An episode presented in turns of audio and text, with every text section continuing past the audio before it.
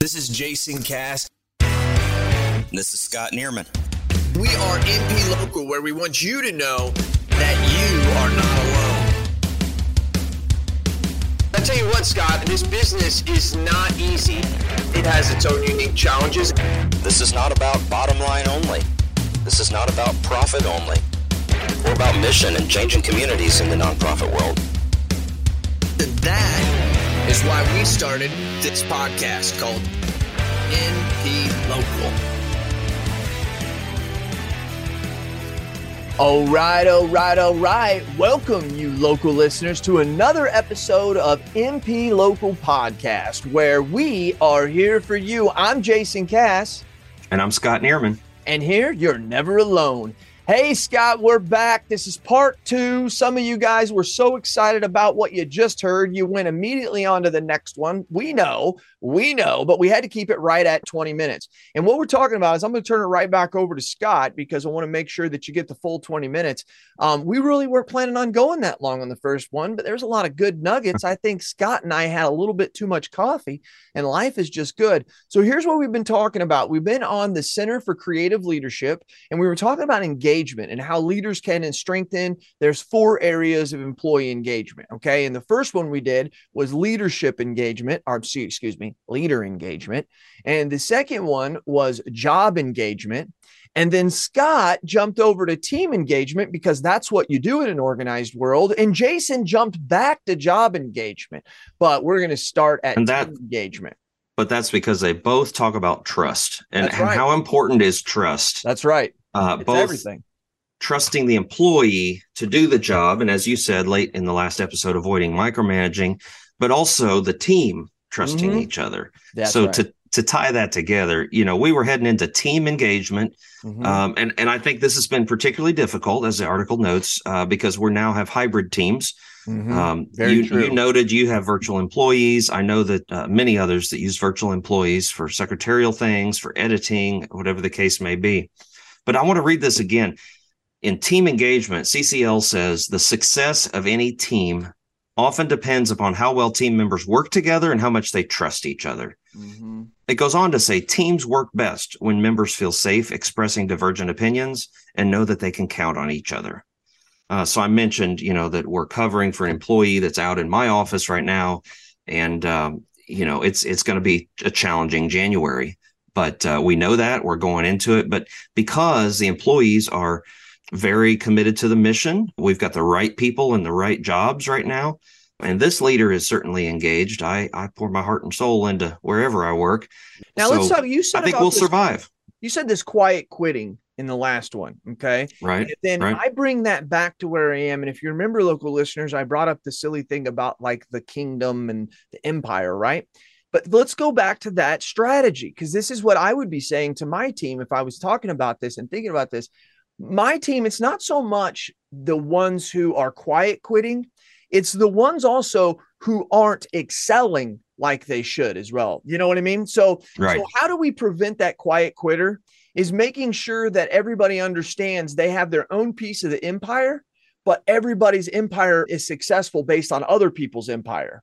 Mm-hmm. Right. So so when we when we understand the old saying, we only are strong as the weakest link like we say that a lot, but as a team, you should bring that up to your team and say, think of that. Think of a chain. Think of one link being being broke. I mean, we all know if we pull it, it's going to break. And that's how we have to be because here's what happens. You've got to somehow expose. Now, I could be wrong here, and I want you to challenge me on this, but I think you have to expose that quiet quitter. And how you do is by giving them love. They're either going to love you back or they're going to leave, right? That's just how how life is any relationship. And I think sometimes it's not mm-hmm. saying, "Oh, that person's not picking holding their weight," or this person, mm-hmm. no, no, no, no. That's the worst thing that you can do because now they're going to cement themselves right there.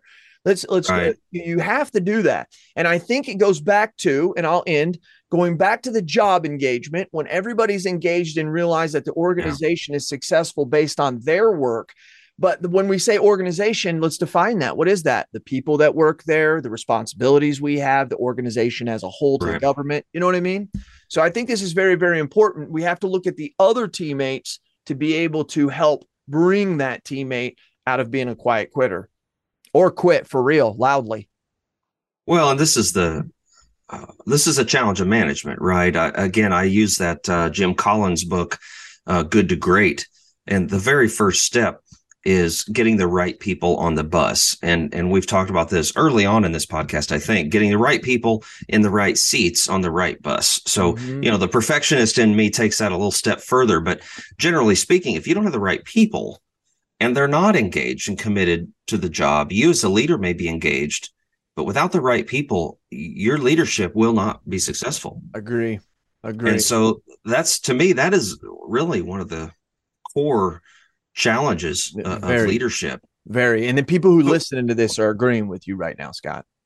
So, in addition to trust, we mentioned those team norms, and, and you talked about also the the idea of policies, procedures that are fences for mm-hmm. not micromanaging, but giving folks the free range within certain parameters. And that's something we've been working on in my office quite a lot in recent years because when you're severely understaffed or when you have leadership that is not engaged or that has uh, had some turnover, uh, or you just have these earth shattering situations like like the pandemic, right? That just changes what those norms ever have been yeah. before. So we have hybrid teams, we have uh, all these health challenges, various things. It's critical to step back. And again, one of my goals for 2023 is to step back and say, okay, let's be sure we have the right people doing the right things. Mm-hmm. Let's be sure that we have those policies and procedures firmed up so everybody knows those parameters. And, you know, employees, let me tell you, if you're not the leader, read the policy. Uh, my team has uh, begun to tease me because I I won't answer their questions sometimes. I'll say, well, that's in the gift acceptance policy, or that is in our uh, conflict of interest policy. So, good. and you know where to find it. so, so, good. so it's not my job to always have the policies memorized and nobody has to have them memorized. You just got to know where to find the answer and, and know where to look. And having a good database that you can do that outside right. of just the names and all the right. other stuff, but database for internal documents. Oh yes, mm-hmm. we have we have uh, server uh, files on the the server where I'm at, and they have accrued and been organized by multiple people over years and years. So one of the things that our team can improve on is by delegating someone to go through those files with a uh, a sense of logic and do some cleanup. Mm-hmm. And so mm-hmm. that's also again, there part of that's in policy, right? You have a document retention and destruction policy. Well, these days sometimes that's hard copies that you're keeping or destructing, and other times it's electronic copies. Mm-hmm. That's right. So so all of that, you know, just has to do with the procedures that you use, the culture of your team, and and having the right people and trained in the right way. What's the, what's the saying, Jason? Uh, CFO says to C- CEO, what happens if we train these employees and they develop them and they leave the organization? And the wise CEO says, you know, uh, what if we if, don't and they stay? What if we don't and they stay? That's right. That's, That's right. right. What if we train them and they leave? And the CEO says, what if we don't and they stay? Now, I know there's a lot of you that have heard that before, but if you heard that for the first time, really stop and think about that. That is very, very vital and very important as a managing principle. Well, that is that's the definition of not developing employees, but also potentially quiet quitting, right? Mm-hmm. Someone stays, doesn't want to develop, has no intention of growing or uh, getting better at their role. You know, that's not somebody that I necessarily want in my organization. One of the things that's next in the organizational engagement that I just see here that I just read, and it says the absence of support causes people to leave yeah. organizations. Now, that can mean a bunch of different things, but it kind of led in right to what you were saying. Yeah, yeah. Um, when I hire a 45 year old, the way that I have to train them should be the same, but it's not. But the way I have to train them versus a 25 year old, I have two 24 year olds and a 23 year old working in my office right now, local listeners. I also just recently hired a 44 year old person who I made my COO to help me with all this stuff. The 25 year olds want support, they want guidance, they want their day written out for them. Even if it's them creating it, they don't know what to create, they don't know how to create. I can bring in a 45 year old who used to be um, somebody with uh, admin at Amtrak, but doesn't know insurance a day in their life. I can sit them down, and within two to three weeks, they kind of have their own routine. They're kind of going. And it's and it's the first thing mm-hmm. where i've realized like and a lot of people would say well no these people don't want to be those young kids they don't want to be told what to do. No that's actually wrong. They've had parents like me because i have a 23 year old and an 18 year old who have literally babied their ass and told them no you go here. Five o'clock you go here. Now it's time to go to piano lessons. Now it's time to eat. Now it's time to take a bath. So think about that. That's how we train our kids and then we put them in a work environment and all right man right over there. There's a desk. See you later. No doesn't work. It really never yeah. worked in the past. It really doesn't work today. And that's why that organizational engagement of having support, yes, but also structural support is important. You know, one of the questions actually, I was on LinkedIn this morning as I was waking up, Jason, and got an alert, and I saw a conversation um, about interviewing and interview questions. And there was a list of questions. You've you've heard that there's some really stupid questions that some organizations ask, like uh, you know what's your what's your favorite board game? And if you were a car what kind would you be? And and yeah there's a psychological aspect to that but i mean you're looking for creativity in some of those but uh, they're dumb right? So so like why waste anyone's time on that? Um, a lot of universities do this as i understand it but um, you know it, it's it's an interview is not for entertainment uh, right. for the for the person with power that is choosing uh, so travis and i ask one question that's outside the norm Okay. What's that? Do you consider yourself to be a lucky person? That's the only weird question we ask them. Okay. And we ask them that because we have found that people who feel that they are lucky, people feel who they've just got an extra step in life over other people, they're usually happier people. And it's hmm. ironic. It's ironic. You don't ever mess a depressed person that walks around saying they feel lucky right? You don't ever do that. And you don't ever meet people walking around who just love life saying they're feeling lucky that say they're depressed, right? So it's one of those things. So Travis actually brought that into our um, our hiring practices four years ago. That's the only goofy question mm. we ask. And that is, do you find yourself, if you say no to that, you do not find yourself to be lucky, you better have a bunch of other strengths. Or Travis, you just immediately went down in his book. He just the way he thinks about it. And he's been right so far. He's a way better hirer than I am. Well, I'll tell you one secret, and that's that's what this LinkedIn article was talking about was these questions. But one of the questions they thought was inappropriate was, "Where do you see yourself in five years?" And I always ask that of management or mid management when I'm interviewing. Hmm. Uh, where do you see yourself in five years? Because I, I think if you don't bad. have a, I don't have any idea, and I posted that. I, I'm eager to find out. So. Uh, those listeners that follow me on LinkedIn, we'll see if you can find that comment and we'll see what the lady says. But hmm you know, I think showing a little ambition or some dream for the future, even if it's not related to the current job, uh, that's fine. And some people may be scared that, oh my gosh, if he thinks I'm not going to stay here five years from now, well, no, I'm not so sure anybody's going to stay where they're at in five years. You know, that's right. that's the exception to have somebody that actually has very lengthy tenure anymore. Mm-hmm. But um, but yeah, I I I think uh, you know you you want to get the right people you want to ask the right questions and to me that question also gets to how i can support them in the course of that employment if they're chosen because that's what our one-on-one meetings are supposed to be about when i meet with mm-hmm. staff mm-hmm. every other week or once a month you know it's not only their goals and where we at because that should be a short conversation they should already know what those are and have a progress update for me mm-hmm. but then okay how's it going on the on the growth and development side mm-hmm. Center for Creative Leadership says one of the key things that improves employee engagement at the organizational level is providing ample opportunities for growth and development. Agreed. And if you don't offer these opportunities, your employees will simply look for work somewhere else that will. Mm-hmm. So I want my hires to know, yeah, we have a professional development budget. And, you know, at certain level, you've got a little bit from both um, our foundation and the college as well. If you had a if you had a magic wand and you could uh, wave it over your job at any point in time to have the most important or the best job that you would want, what would that look like?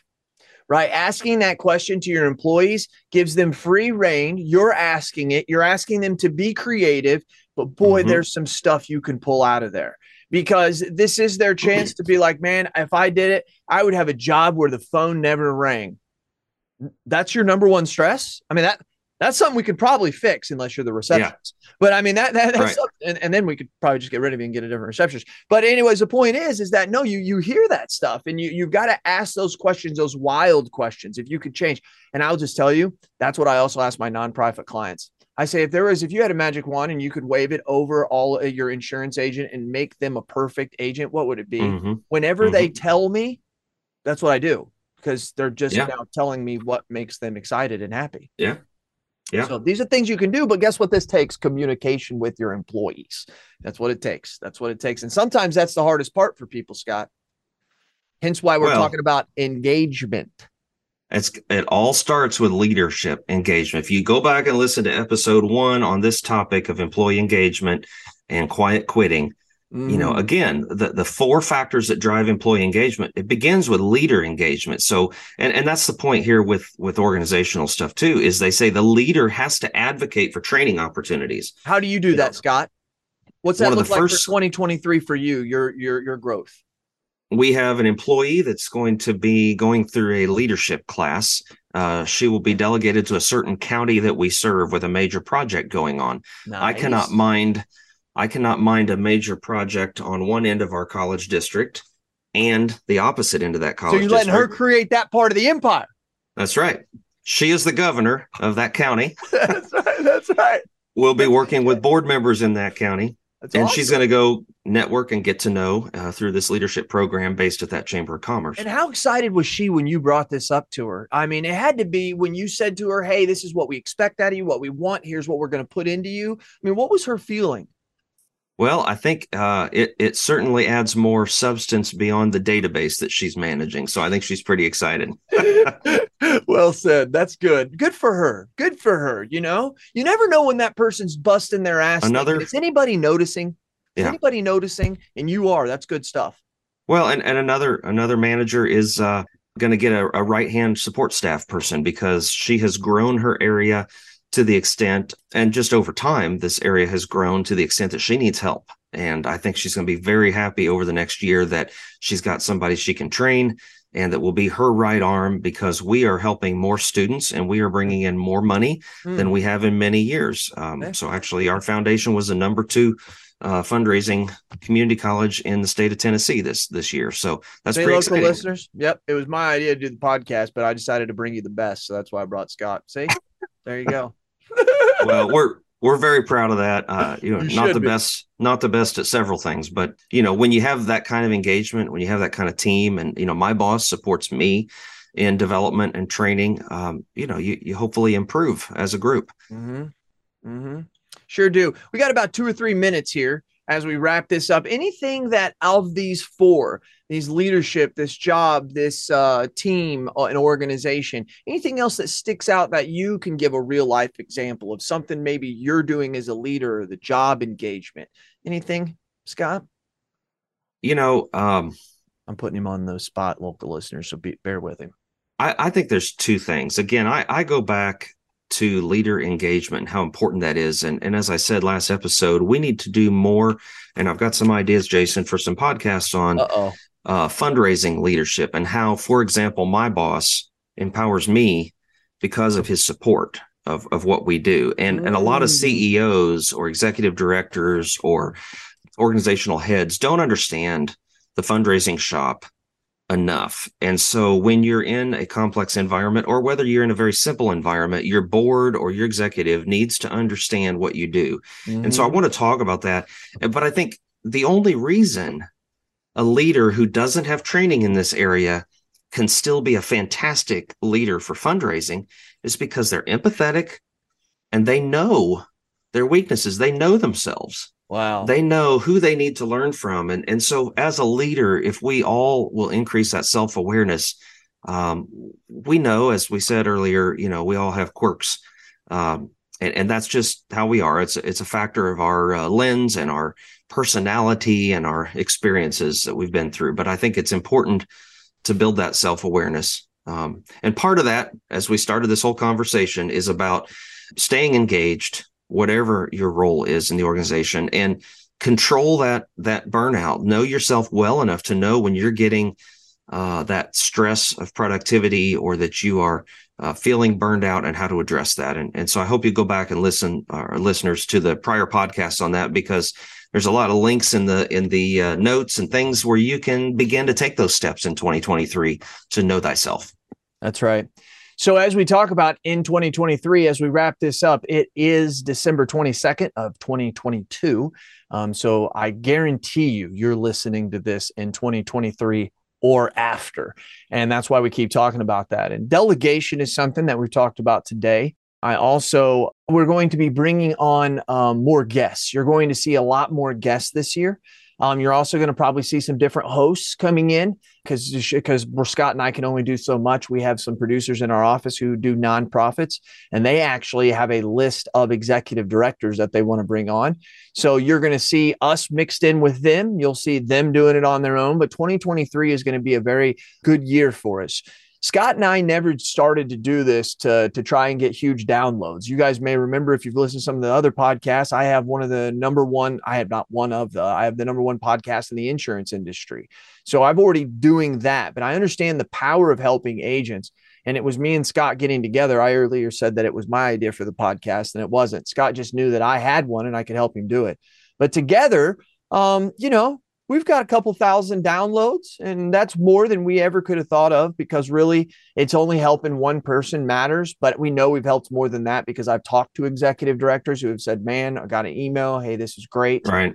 And the most i get replies from if when i say the most like i've gotten a handful local listeners. This isn't like you know it's not i'm not joe rogan and they're just pouring in here.